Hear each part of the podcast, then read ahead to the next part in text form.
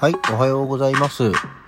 まあそんなわけでほら、えー昨日、おとといと仕事に行ってきたわけですよ。仕事に行くとさ、喋るトピックがなくなるんだよね。これがとても残念なことなんですけど。なので今日もぽやーんと進めていきます。ちょっと余った。これだよ。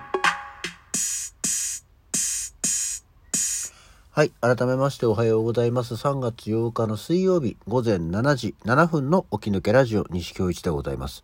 なので、尺を稼ごうと思って、喋り方も少しだけゆっくり しております。そうなのよ。ほら、仕事行くとさ、もう本当に朝起きて、ラジオやって、仕事行って、終わって帰ってきて、ご飯食べて寝るみたいな、そういう状況になるじゃないですか。だから、こう、あ、何これとかって、こう何かの気づきをね、するタイミングっていうのがすごくなくなってっちゃうねっていうところですけど。まあ、あの、今日、そういえばね、あの、まあ、夢を見たんですよ。あの、たまに変な夢を見る話をしますけど、もう今日も、あの、全然、あの見てる自分もそうだし、多分その話を聞く皆さんも、はあ、なんすかそれっていうだけの話なんだけど、何かね、結構たくさん人が集まっているところで、どうやら海っぽいんだよ。海っていうか港っぽいんですけど、あの、南極観測船の宗谷ってあるじゃないですか。ね、あの、たくさんの人と物資を乗せて南極まで行って、あの、ずっと、何、研究観測をする人たちの、ね、船のイメージ。あの、あんまり詳しくないからなんだけど、宗谷みたいな、宗谷じゃないんだけど、こう、南極、どうやら南極に行く南極観測船の見送りをするっていうシーンがあるんですけど、シーンがあるっていうか、その夢を見てんだけど、南極観測船って結構でかいじゃないですか、本来であれば。あの、タンカーみたいなさ、ものだったりする感じじゃん？いや、本当に知らないよ？のイメージですよ。なんですけど、その俺の夢の中に出てくる南極観測船っていうのがさ、ちょっと大きい豪華なクルーザーみたいなやつなの。大きいんだけど、船としては。でも、確実にこれ南極観測船？みたいな。これで南極まで行くの？っていうような感じの、まあ大きいクルーザー。結構大きいんだよ。大きいクルーザーの大きいクルーザー。ただあの、タンカーとか旅客船みたいなあんな大きさじゃないやつが、まあ行くんだけど、それをみんなで見送るんだけど、その時にね、音楽がかかるんですよ。こう、お見送りの音楽が。それが、なぜか、細野晴臣の、あの、ソロの、あの、昔の細野晴臣の恋は桃色っていう曲で、その船が見送られて南極に行くっていう夢を見ましてね。あの、恋は桃色っていう曲がどういう曲なのか、まあ皆さんあまり存じ得ないと思うんで、あの、一応、この後、ツイッターかなんかの、あの、ところに、YouTube でリンクを貼っておきますけど、あの、歌い出しの歌詞が、ここはどこなのか、どうでもいいことさ、っていうような歌で、あの、始まる歌なんです、こういう感じのメロディーのテンポの曲なんですけど、なんか、それをバックに南極観測船が進んでいって、いってらっしゃいみたいなことを言うっていう、どういう、どういう夢だこれっていうね。なんか全くそれだけなんだよ。で、なんか、その前後はまた夢の舞台が違うんですけど、あの舞台というか、夢のストーリーが違うんですけど、同じ舞台で。ただ、たまたまそこの急に、そのシーンだけ、なんか、変な南極観測船が細野晴臣の歌に乗って出発していくっていう夢を見たっていう。ねほら、聞いても、はあ、なんすかそれみたいなことでしょ？そういうことなんですよ。何も喋ることがないっていうのはね。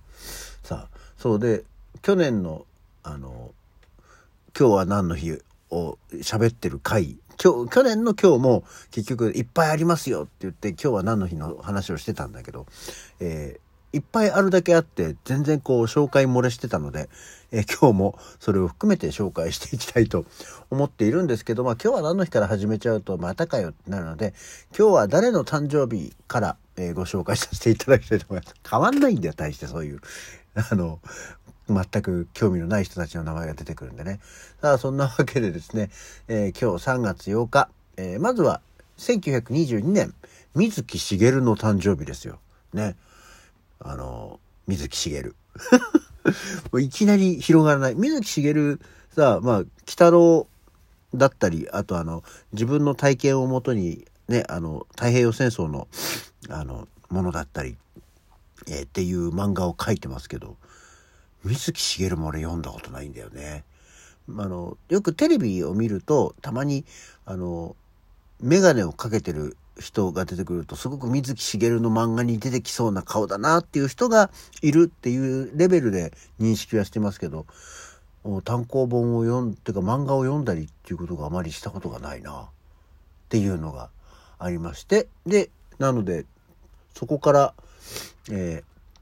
ー、進むこと10年後、1933年の今日、高木ブーが生まれますよ。高木ブーが生まれましたが、えー、まあまあ存命だからね、長生きだよね。もう、あ、でも加トちゃんもいるから、残り2人のドリフターズ。そのうち1人が1933年生まれですから、え ?2000、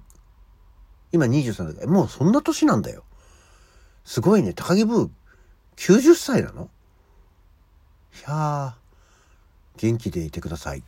はい。その1年後に宮尾進が生まれますよ。今、はいって言ったからじゃないんだけど、はい、宮尾進が生まれます。今、手もこうやりましたけど、こうつったって、まあ大体わかる人はわかるでしょ。こうやったんですよ。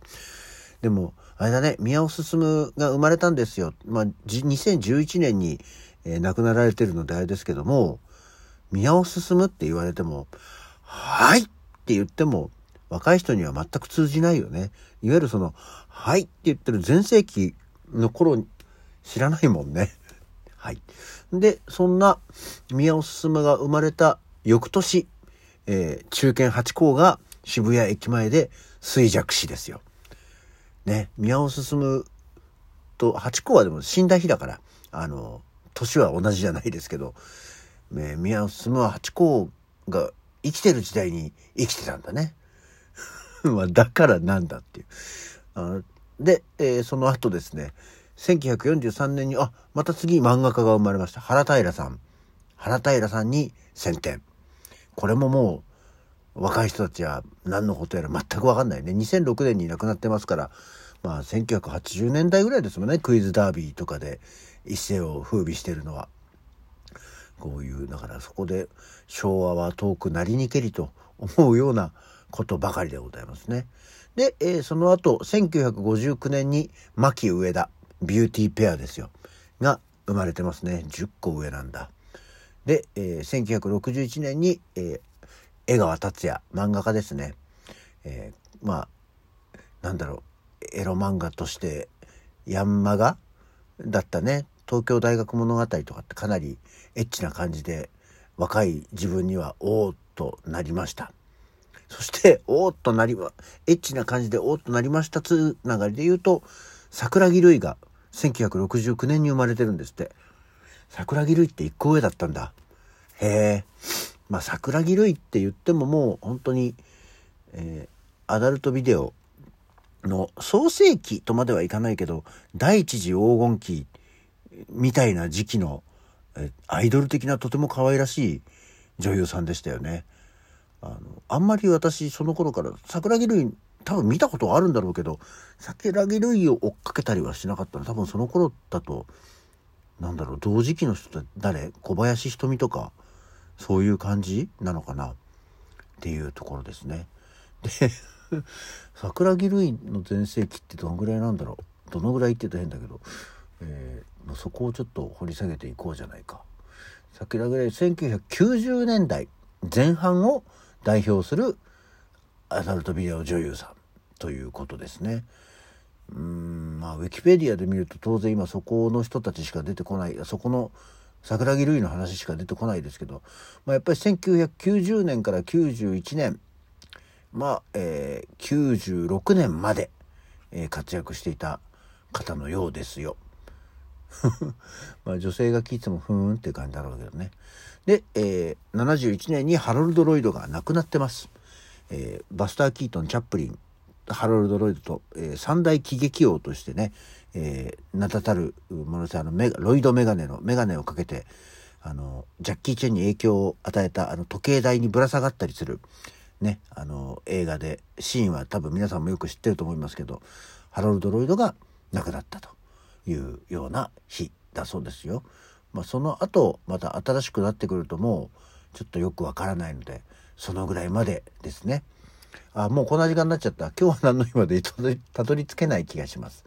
ちなみに今日は何の日、えー、1個ぐらい紹介しておきましょうか。雅の日だそうですよ。雅の日。ね。えー、どこがやったのっていう漢字で書くとわかるんですけど、ホテル画助園東京が、えー、2008年に創業80周年を記念して制定したと。えー、まあ、名称は画助園の、えー、名前の画、雅の空間を表して、日付がみやびってね、3月8日、みやびと読む語呂合わせから上質で心地よい、えー、宴を提供することで文化の発展に貢献することを目指しているということでまああの目黒雅助園ね今はホテル雅助園東京っていう名前になってますけどまあ、あの目黒雅助園です。まあ、こう、子供の頃から地元にあるものだったので、まあ、とても有名なところですし、大人になってからは、ね、仕事でよく行くようになりました。えー、とても豪華な豪勢な、まあ、見ようによってはバカみたいに豪勢な、えー、結婚式場ですね。建物の中にかやぶきの家があったりするんだよ。ね、面白いところなのであの百段階段とかあと結構なんか美術品なんかも多くあって美術館みたいなのも併設されているようなのでねもし目黒にお越しの際には、